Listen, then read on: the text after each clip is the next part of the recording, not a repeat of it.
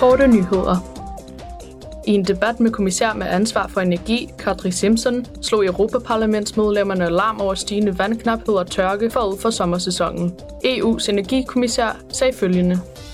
EU will always be there to support our citizens, our farmers our, and our industry. EU vil altid være der til at støtte vores borgere, vores landmænd og vores industri. Det er derfor, at vi har redskaber som den fælles landbrugspolitik, EU's civilbeskyttelsesmekanisme og Solidaritetsfonden.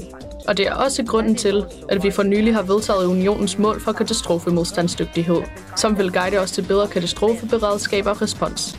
Men vi skal arbejde på at sikre, at vi beskytter den brønd, der nærer vores jord, det vil sige skove, der trives, beskyttede vandløbsoplande, sund jordbund, bæredygtigt vandforbrug og effektiv vandbehandling.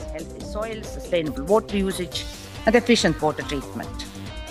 Ifølge de seneste data fra det europæiske tørkeobservatorium oplever over en fjerdedel af EU's område i øjeblikket tørkevarsling, mens 8% allerede er under tørkealarm. På plenarforsamlingen redegjorde parlamentet for sine idéer om Ukraines fremtid i NATO. Det vigtigste er at integrere Ukraine i det euroatlantiske fællesskab. Parlamentsmedlemmerne drøftede også, hvordan man kan støtte landets genopbygning efter den russiske aggressionskrig. Republikken Kosovo fortsætter med at kigge mod fremtiden. En europæisk fremtid. Det sagde præsidenten for Republikken Kosovo, Vjosa Osmani, i denne uge under Europaparlamentets plenarforsamling. Hun understregede, at hendes land ønsker en bæredygtig, retfærdig fred og stabilitet med respekt for suverænitet, territorial integritet og gode naboskabsforbindelser i centrum.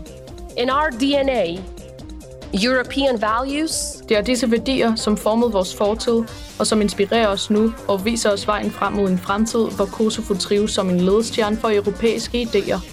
as the beacon of European ideals. Kosovo, som ikke anerkendes af de fem EU-lande Spanien, Slovakiet, Kypern, Rumænien og Grækenland, ansøgte i december sidste år og betragtes af EU som et potentielt kandidatland.